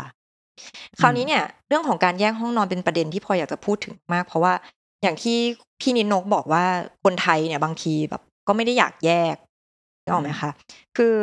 อย่างที่พลอยบอกว่าการฝึกเด็กโตนอนคือการใช้ธรรมชาติของเขามาเป็นตัวกระตุ้น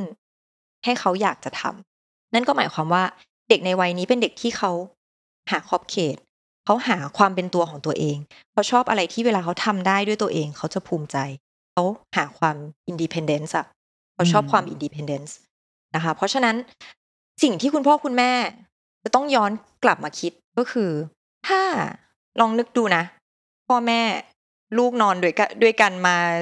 สี่ห้าปี ไม่เคยมีเวลาส่วนตัวนอนกุ้งกิ้งจุกจิกกันสองคนตั้งสี่ห้าปีละมีลูกตลอด คิดว่าจะยาวแบบนี้ไปอีกกี่ปีนะคะ ลองคิดอืมตรงนี้ก่อน คือบางทีการสร้างครอบครัวเนี่ย มันก็ไม่ได้หมายความว่าเฉพาะหน้าที่ของการเป็นพ่อเป็นแม่อย่างเดียว แต่ครอบครัวที่อบอุ่นและมีความสุขบางที มันก็คือการมีเวลาให้กันฉันสามีภรรยาด้วยนะคะอืมคราวนี้ประเด็นที่พลอยบอกว่า อะ พอถึงวัยที่ลูกมีธรรมชาติในเรื่องของอะชอบทำอะไรด้วยตัวเอง ชอบเป็นตัวของตัวเอง independence เราก็เอาตรงนี้สิ มาเป็นจังหวะที่จะทำให้ลูกเนี่ยรู้สึกว่า เอ้ย เดี๋ยวหนูจะมีเตียงของตัวเอง เตียงใหญ่มีห้องของตัวเอง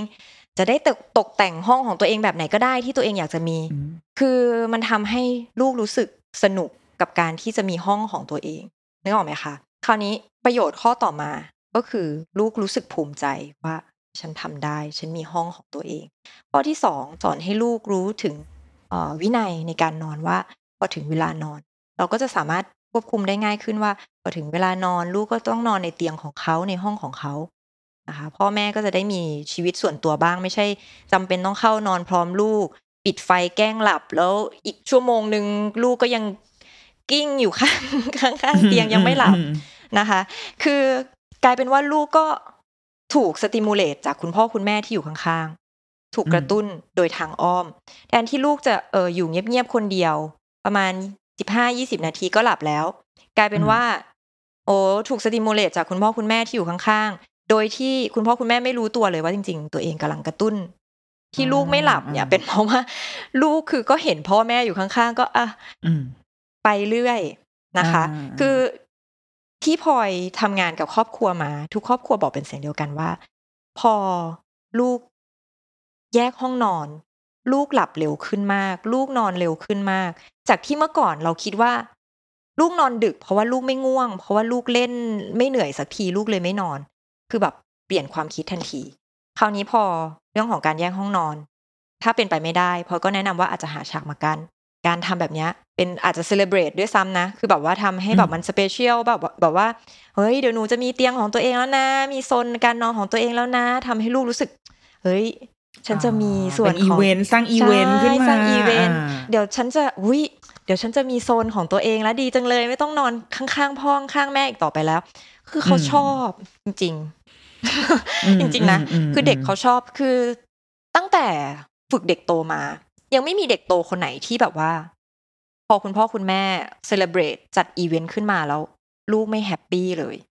คือเด็กทุกคนชอบหมด จะต้องมีห้องของตัวเอง มีเตียงของตัวเอง มีโซนนอนของตัวเอง เด็กทุกคนชอบหมด แล้วเขาภูมิใจมากที่เขาทำได้ อืมเออคือของเราอะมันจะมีความ reverse นิดนึงเว้ยคือเขาอะลูกเราเนี่ยจะนอนเตียงตัวเองมาตลอด แต่มันจะมีช่วงเนี้ยประมาณสามสี่ขวบเนี่ยสี่ขวบเนี่ยแหละ ที่จะมีความแบบว่า ก่อนนอนจะภาษามันดีแล้วไง คือมันพูดเก่ง แล้วก็มันจะรู้จักการต่อรองก็จะแบบ โอ๊ยอยากจะนอนวันนี้ฝนตกอะขอนอนเตียงคุณแม่ได้ไหมคะอะไรอย่างเงี้ยเพราะว่าแบบฝนมันเสียงฝนมันน่ากลัวเออคือถ้าถ้าเป็นวันฝนตกเราจะอนุโลมว่าอะได้ได้อนอนกอดกัน แต่ว่า ถ้าเป็นวันปกติอะอ้อนแค่ไหนก็จะแบบโอเคอะเดี๋ยวแม่อุ้มไปเตียงนะลูกแล้วก็แล้วก็อุ้มไปส่งเพราะว่าไม่ได้แกอย่ามายุ่งกับฉัน เออ แต่เราเรารู้สึกว่า มันก็ระหว่างรายทางมันก็จะมีมีวันที่ ที่มาขออ้อนออดอ้อนนิดหน่อยอะไรเงี้ยแต่เห็นด้วยกับคุณพลอยเหมือนกันว่าพอเขาเขานอนเตียงตัวเอง มันเหมือนเขาจะจัดการตัวเอง แล้วถ้าเขาตื่นเขาก็จะเราเคยแบบตื่นมากลางดึกได้ยินเสียงเขาแบบเสียงเปิดหนังสืออะเออ ก็คือเหมือนเขาเขาคงตื่นมาแล้วพยายามจะเยียวยาตัวเองให้กลับไปนอนได้อะไรเงี้ยเออแล้วก็สักพักหนึ่งเขาก็หลับไปเขาไม่ได้เรียกอะไรเรา ซึ่งเราสึกว่าเออมันก็ก็โอเคนี่หว่า ทีนี้การตื่นล่ะคะ มันมันมีอยู่ใน หลักสูตรนี้ด้วยไหมไอ้เรื่องการนอนเนี่ย มันเด็กควรจะตื่นยังไง เราเข้าใจว่าเด็กเล็กอะ่ะคือตั้งแต่ทุกวันนี้ยังไม่เคยปลุกลูกเลย ผ่านมาสี่ปีเนี่ย เพราะว่ามันตื่นเองตลอดแล้วเข้าใจว่าเด็กหลาย ๆ คนเป็นแบบนี้ แม้กระทั่งวันที่ไปโรงเรียนก็ตามนะ ก็ยังตื่นเองนะ แต่ว่ามันมันจริง ๆ ถูกแล้วไหม คือเด็กตื่นเองตื่นเช้าเป็นเป็นเรื่องปกติไหม หรือว่าถ้าเราจำเป็นจะต้องปลุกลูก เราควรจะปลุกยังไง เพื่อให้การเริ่มวันมันมันดีอะค่ะมันสมูทค่ะ ก็ เอ่อ เวลาตามธรรมชาติที่คนเราตื่นนะคะ ตามนาฬิกาชีวิตตามธรรมชาติเลยนะ จะอยู่ที่หกโมงเจ็ดโมงครึ่ง เป็นช่วงระยะอืมที่คนเราควรจะตื่นตอนเช้านะคะ คราวนี้ในเรื่องของการตื่น ควรจะตื่นยังไง ถ้าสมมุติลูกตื่นก่อนหกโมงเช้า อันนี้เราจะเรียกว่าตื่นเช้ามืดนะคะ อืม อย่าลืมว่าต้องย้อนกลับไปถึงเด็กเล็ก ๆ ก่อนนะคะ ตอนช่วง ตีสี่ตีห้าเนี่ยเป็นช่วงที่ร่างกายคนเราจะรู้สึกตัวตื่นง่าย เพราะว่าอย่างที่บอกคือโคอร์ติซอลมันเริ่มหลั่งมาเยอะแล้วล่ะ อีกแค่ไม่กี่อืมชั่วโมงเราก็จะต้องตื่นแล้วนะคะ เพราะฉะนั้นช่วงตีสี่ตีห้าเป็นช่วงที่ร่างกายคนเราถูกปลุกให้ตื่นได้ง่าย เพราะฉะนั้นถ้าสมมุติเด็กตื่นตอนช่วงตีสี่ตีห้าเขาไม่รู้หรอกว่าตีสี่ตีห้าแต่เราเนี่ยรู้นะคะเออเราเนี่ยรู้ เพราะฉะนั้นถ้าคุณพ่อคุณแม่ไม่ฝึก ให้ลูกรู้ว่ามันยังไม่ถึงเวลาตื่น ลูกตื่นปุ๊บอ๋อร้องปั๊บพาลูกออกจากเตียงปุ๊บลูกก็จะตื่นตีสี่ตีห้าแบบนี้ไปเรื่อยอ๋อๆก็จะกลายเป็นเด็กตื่นเช้ามืดไปเรื่อยๆนะคะ แต่ถ้าสมมุติเรามีในเรื่องของการสอนให้เขารู้จักการรอเอ่อเขาก็จะเริ่มหาวิธี ที่จะทำให้ตัวเองกลับไปหลับต่อได้นะคะ คราวนี้วิเวลาไหนที่เราคิดว่า เออลูกนอนดี เราไม่ตื่นสักทีเราควรจะปลุกก็คือเอ็ดโมงครึ่งเพื่อ อมอย่างที่บอกคือตามนาฬิกาชีวิตตามธรรมชาติ ถ้าสมมติเจ็ดโมงครึ่งลูกยังไม่ตื่นวิธีการปลุกก็ไม่ควรจะไปปลุกตรงๆ เพราะปลุกตรงๆเนี่ยยังไงใครเอ่อใครๆก็อารมณ์เสียอยู่แล้ว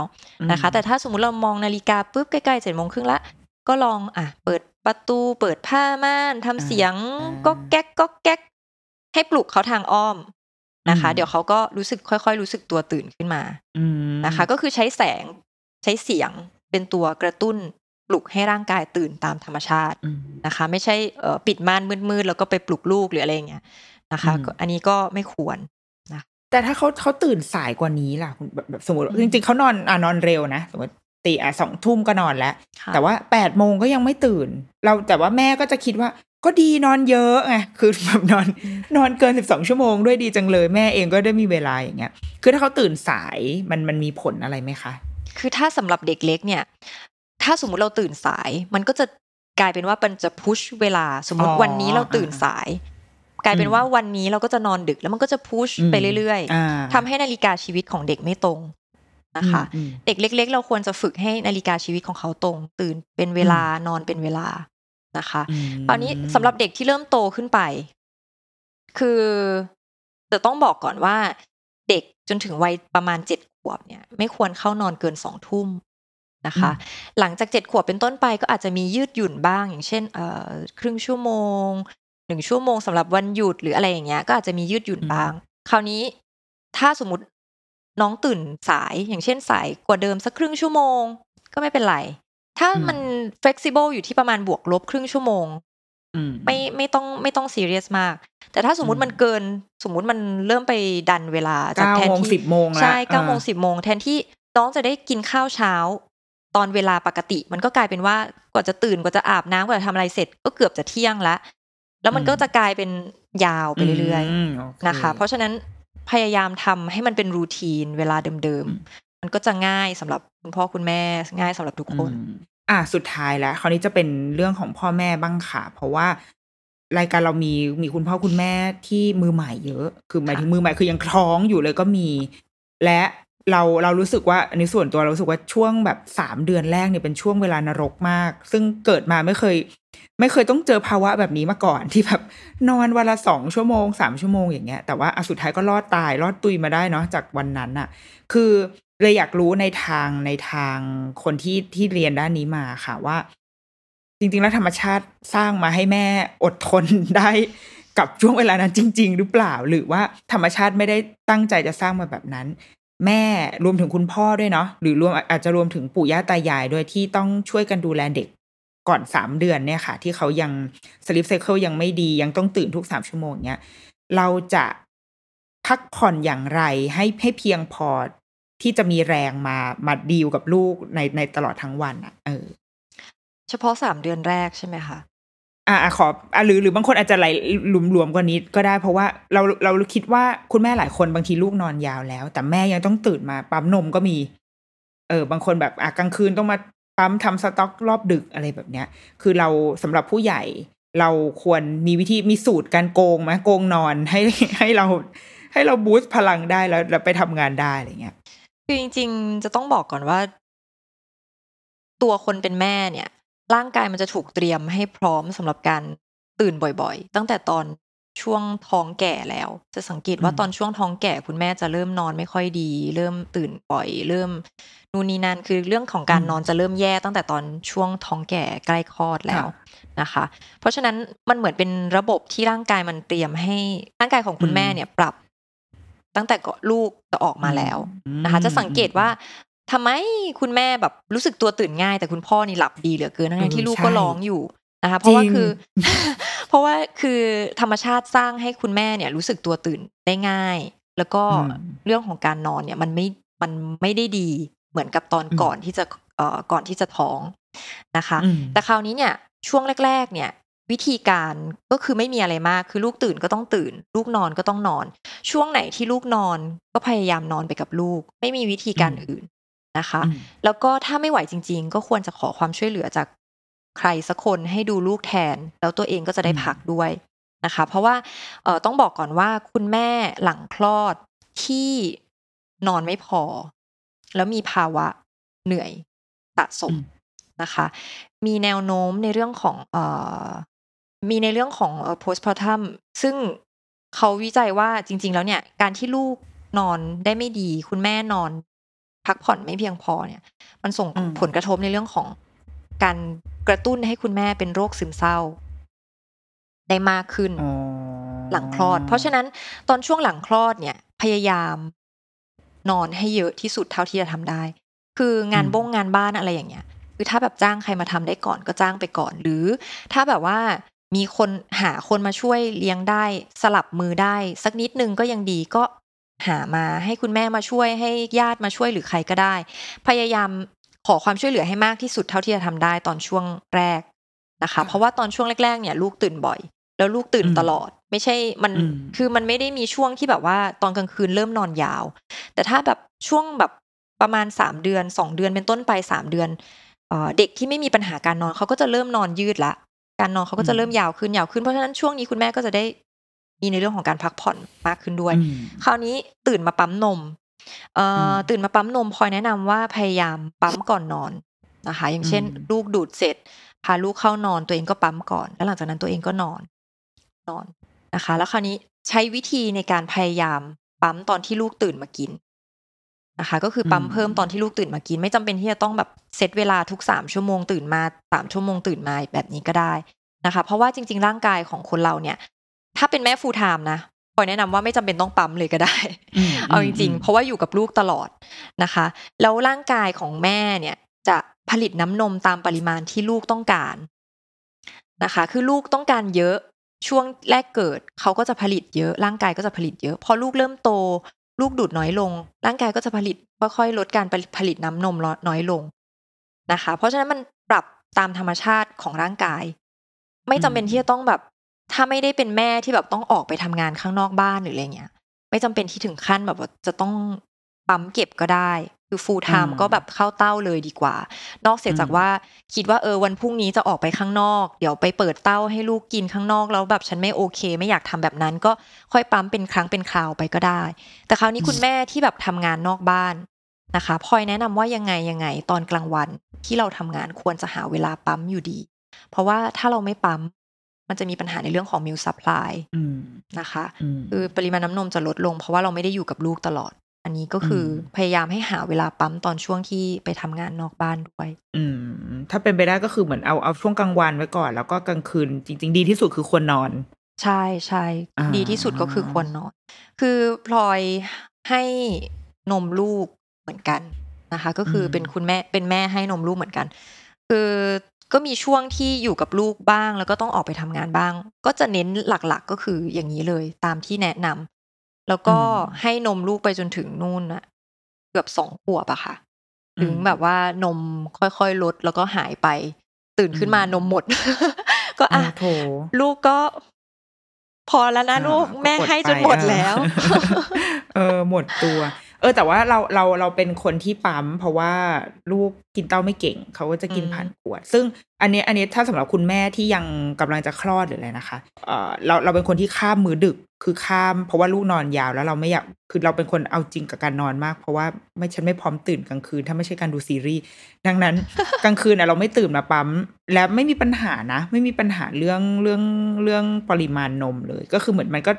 อะสมมติว่าจากเดิมควรจะได้หกออนซ์อย่างเงี้ยก็จะเหลือห้าซึ่งเราว่ามันไม่ได้ matter อะเออเราก็เลยโอเค คือปั๊มก่อนนอน แล้วก็ปั๊มตอนตื่นแล้วก็ไปปั๊มใช่ระหว่างวันที่แบบไปทำงานอะไรอย่างเงี้ยค่ะ เราเลยคิดว่า เออไม่ไม่อาจจะไม่ต้องซีเรียสแต่เราคิดว่าอาจจะเป็นเรื่องของแต่ละคนด้วยนะ คือบางคนอะนมนมคนที่มีคนที่มีนมก็คือคนที่มีอะไรอย่างเงี้ยแต่ว่าเห็นด้วยว่าอยากให้นอนเหมือนกันมันแบบมันเหนื่อยเพ ราะว่าเออถ้าแบบนอนไม่พอมันก็จะมีผลในเรื่องของนมเหมือนกัน เพราะว่าร่างกายคุณแม่เนี่ย ผลิตน้ำนมได้ไม่ใช่เพราะว่าลูกดูดอย่างเดียว แต่ก็หมายถึงการดูแลตัวเองด้วย ถ้าตัวเองพักผ่อนไม่เพียงพอ มันก็จะมีผลในเรื่องของปริมาณน้ำนมเหมือนกัน อืมคือนอนอ่าได้ดังนั้นเมื่อไหร่ก็นอนการอะนอนเป็นเรื่องสำคัสะญสมไปเถอะกับเออ ช่วยนอนหน่อยเถอะนะคะสำหรับยิ่งคุณแม่ตอนนี้ที่ยังท้องอยู่ก็คือ นอนไปเลยนอนตุน คนเราถ้าสามารถนอนตุนได้ ถ้าการนอนตุนมีมีอยู่จริงบนโลกใบนี้นะคะ ขอให้คุณแม่นอนทั้งวันไปเลยเพราะว่าเดี๋ยวพอคลอดลูกแล้วชีวิตจะเปลี่ยนไปทันทีนะคะ เราจะไม่สามารถเอาแน่เอานอนอะไรกับชีวิตได้เลยอะโอ้ยวันนี้สนุกมากเลยนะคะ ได้แบบว่าคุยเรื่องการนอนที่ที่แค่จั่วหัวมาก็ก็ก็คือตุยแล้วเหมือนกันนะคะ ที่บอกว่าปัญหาของการนอนก็คือลูกตื่นอ่าอะไรนะ ลูก ตื่นกลางดึกแล้วนอนหลับเองไม่ได้ ก็ช็อกไปแล้วนะคะ ช็อกกันไปประมาณหนึ่งร้อยบ้านท่วนแบบเอ้านี่มันบ้านจะมีปัญหาอยู่นี่อะคิดว่าค่อยๆ แบบลองหาวิธีการปรับดูอะสมมติว่าถ้าถ้าอยากจะปรึกษาคุณพลอยอะไรเงี้ยค่ะ มีช่องทางไหมคะก็เอ่อช่องทางก็คือเพจ Facebook ค่ะ Fanpage นะคะเอ่อฝึกลูกนอนยาว by Coach Ploy นะคะ Snooze Coaching หรือว่าเข้าไปดูรายละเอียดในเว็บไซต์ก็ได้ snoozecoaching.com s n o o z e นะคะ แล้วก็ coaching.com อืมค่ะ อ่า ก็ถ้าเกิดว่าใครรู้สึกว่าอยากปรึกษาเรื่องการนอน ก็ลองของลูกเนาะลองไปคุยกับคุณพลอยได้จะได้อ่าเพราะเพราะเราเชื่อว่าการนอนมันมันสำคัญ จริง ๆสำหรับทั้งแบบทั้งครอบครัว ถ้าวันไหนที่เรานอนอย่างมีคุณภาพ วันนั้นก็จะมีคุณภาพจริง ๆ แล้วก็เหมือนที่เมื่อกี้คุณพลอยบอกค่ะ แล้วว่ามันคือเรื่องของวินัยมันคือเรื่องของความเอาแน่เอานอนได้ในชีวิตเนาะถ้าเด็กคนหนึ่งโตมาโดยที่รู้ว่า วันนี้ฉันจะต้องทำอะไรบ้าง ตื่นกี่โมง กินข้าวอาบน้ำทำกิจกรรมนู่นนี่ตอนเย็นกินข้าวอ่านนิทานนอน คือมันมันมีรูทีนที่ที่เป็นปกติมันจะทำให้ไอ้สล็อต ระหว่างวันที่มันไม่ใช่รูทีนที่มันไม่ใช่กินการกินข้าวการเข้าห้องน้ำการนอนเงี้ยมันเขามีเวลาคิดอะเขาสามารถแบบใช้ความคิดสร้างสรรค์ หรือว่าเขาสามารถใช้พลังไปกับไอ้ตรงนั้นได้ โดยที่ไม่ต้องกังวลว่า แล้วเหตุการณ์ข้างหน้าจะเกิดอะไรขึ้น เพราะเขารู้อยู่แล้วว่ามันมี ดังนั้นการสร้างสร้างรูทีนที่ดีให้กับลูกจริง ๆ มันก็เป็นหน้าที่เราแหละ มันอาจจะต้องผ่านความเจ็บปวดบ้าง ผ่านความแบบว่าชอกช้ำในใจ ลูกร้องไห้ใดๆบ้าง แต่ว่า ก็ก็น่าจะเป็นหน้าที่ของเรา แล้วก็เช่นเดียวกันนะการนอนก็เป็นเรื่องสำคัญ ที่อยากให้คุณพ่อคุณแม่ ลองลองนำไปปรับใช้ดูหรือว่าอย่างที่บอกนะ ถ้าใครมีปัญหาลองไปปรึกษาคุณพลอยได้นะคะ วันนี้ขอบคุณคุณพลอยมากเลยนะคะยินดีมาก ๆ เลยค่ะมาแล้วก็จากขอบคุณพี่นิดนกด้วยเหมือนกันได้เลยเมเมอร์เมอร์สิอ่านภาษาต้องพูดว่าอะไรอะเมเมอร์อ่านออกเสียงออกเสียงว่าไงคุณพลอะไรยอะ ต้องการจะพูดคำว่าอะไรแม็กซี่แม็กอ๋อซี่ขอบใช่คุณไหมภาใช่ษาไหมฝรั่งเศสเหรอใช่เออเออ Merci มันพูดยังไงค่ะแม็ก Merci ซี่อ่าแม็กซี่บกูนะคะอ่าค่ะเอ๊ะคุณพลอยอยู่ที่ปารีสใช่ไหมคะหรือว่าใช่ใช่ค่ะอ๋อดีจังเลยนะคะ ก็เป็นคนที่ไปอยู่ตรงนั้น อ่าเดี๋ยวรอให้โอลิมปิกอีกสี่ปีอีกสามปี ใกล้แล้วใกล้แล้ว เออ ดีจังเลย อะโอเค ขอบคุณคุณพลอยแล้วก็ถ้าใครมีคำถามหรือว่าอยากรู้ประเด็นเกี่ยวกับการนอนอีกอะจริง ๆ ทิ้งไว้ได้นะ แล้วเดี๋ยวเผื่อเราหาโอกาสชวนคุณพลอยมาคุยอีกได้นะคะโอเคสำหรับวันนี้เดี๋ยวรุกี้มามสวัสดีค่ะค่ะสวัสดีค่ะ